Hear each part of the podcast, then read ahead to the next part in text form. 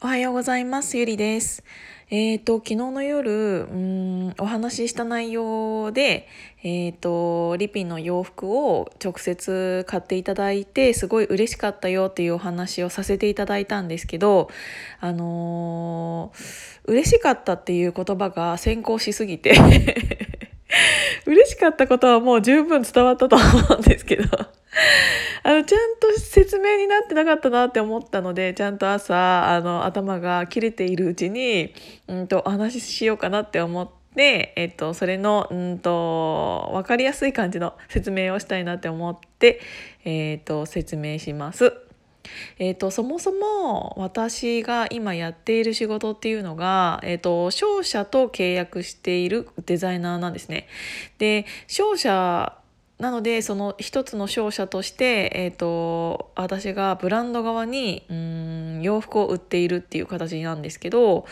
えー、とブランドってどういうところかって言ったら皆さんが、えー、と直接購入するアパレルブランドさん、えー、といろんなブランドさんがあると思うんですけどそういうところとうんと工場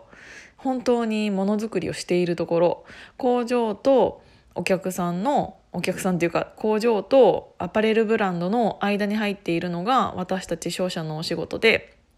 うんそもそもね、えー、とこういうお仕事ってなかったんですよ。っていうのは、えー、とアパレルブランドさん側にきちんと,、えー、とブランドのデザイナーさんがいらっしゃってでその方たちが直接うんと工場に指示をしていたんですよ昔っていうのは。で、えー、とそれをうんし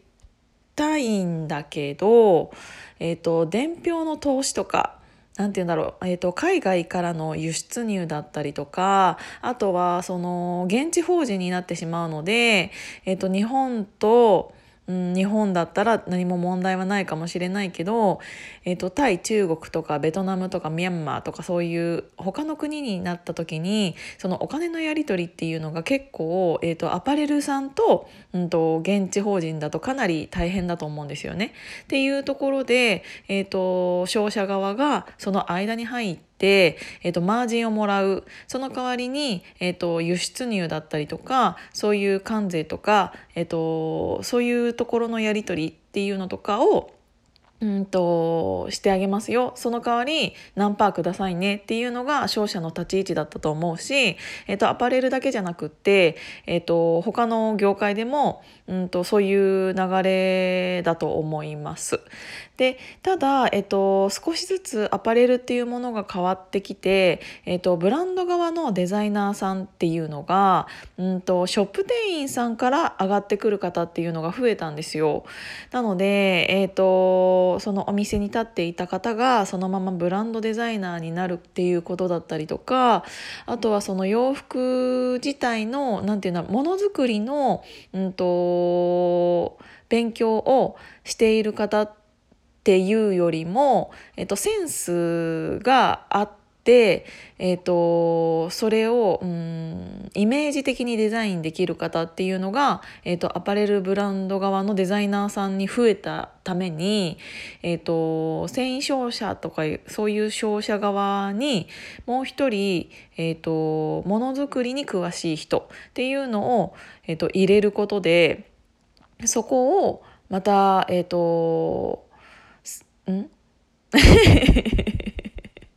うんとか言って。その商社側にもそういうものづくりに対してのデザイナーっていうのを入れることで、えっと、マージンが、えーと、例えばその投資だけだったら2%とか3%だったあの製品を見ずに本当に何て言うんだろう伝票だけの投資みたいなのをやっていたんだけど、えーと、そのものづくり自体もじゃあ商社がやりますよで、えーと、全部あのここまでやるのでじゃあデザインだけしてくださいねみたいな感じで、えー、とアパレルのブランドさん側からデザインをもらってでものづくりをして。でそれをもう製品としてえーと、ブランドさん側に売るでブランドさん側は、えーと、いろんな店舗を持っているので、えーと、全国各地のそういうブランドの店舗に、えー、とお店に入れたり今は、えー、と EC ですね、えー、とネットショッピングが結構多いので、えー、と EC 側の、うん、と倉庫に送ったりっていうのを、うん、としているのが今の私たちの仕事なんですよね。なので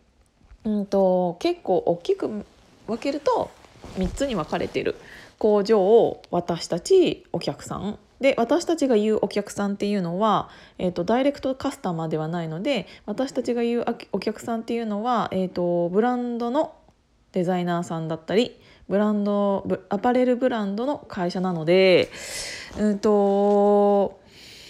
そういう意味で、えーと私たちが直接これは私たちが作ったものですっていうのは、えーと、言っちゃいけないシステムになってるんですよね。なぜかというと,、えーと、アパレルブランドさんの名前があるので、えーと、それを私たちが作ってますっていうとちょっと何て言うんだろうななんか語弊が出てきてしまうようなところがあるので、えー、とあんまりここのブランドやってますっていうのは言えない立場なんですよね。うん。っていうのとあと私たちのお客さんっていうのがアパレルブランドさんっていうことになっているからこそ、えっと、自分の好きな服っていうのをデザインするっていうよりもそのブランドさんそのアパレルブランドさんがの服を買いたそうなお客さんはどういう人なんだろうっていうのを考えて、えーと、好きな服っていうよりもそのブランドさんに売れる服っていうのをデザインしているのが私たちの仕事なので、えーと、本当にあじゃあこういうお客さんがいるからそういうお客さんはこういうものが好きだろうなじゃあアパレルブランドにこういうものを提案しようっていう形で、えーと提案させていただいたりっていうのがあるので本当に好きなものっていうよりも売れそうななものを、えーと、デザインしているっていうのが今の自分の仕事だったんです。でメインでそこで、えーと、お仕事させていただいているので、えっと、自分が好きなものっていうのを作れる機会っていうのが本当になくて、えっと、それが嫌だったからアパレルブランあアパレルブランドじゃない自分が、えっと、そういうところから離れたいなって思った時もありました。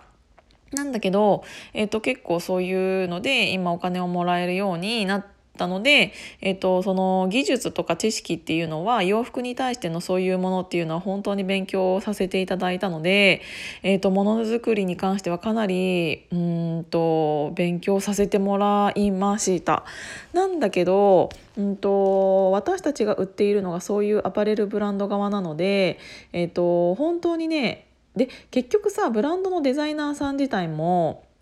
うんと、結局そこから、えーと、ショップに各店舗に配送してで各店舗からの、うんと、ショップ店員さんが、うん、接客して、えーと、お客さんに、うん、物を売ったりっていうので結構そのものづくりをしている人から本当にお客さんにえーと、最終的な消費者に、えーと、届けるまでには結構な、えーと、人が間に入っちゃっているからこそ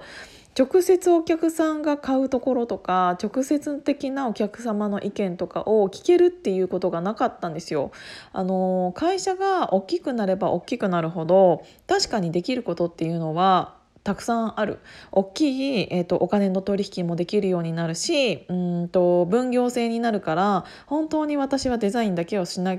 くデザインだけをしてればいいようには前よりはなっている。だけど、うん、その代わりに見えなくなったものっていうのが結構あるなって思いました。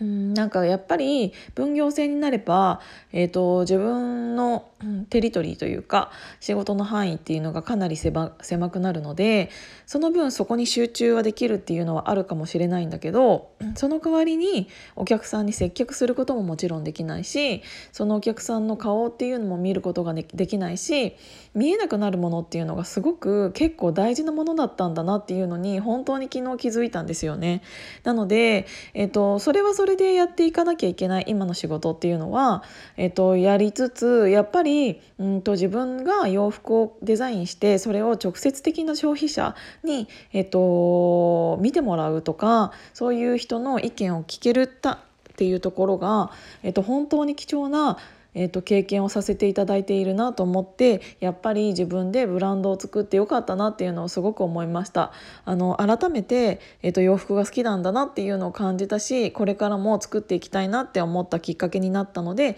引き続き作っていきたいと思います。聞いていただいてありがとうございました。またね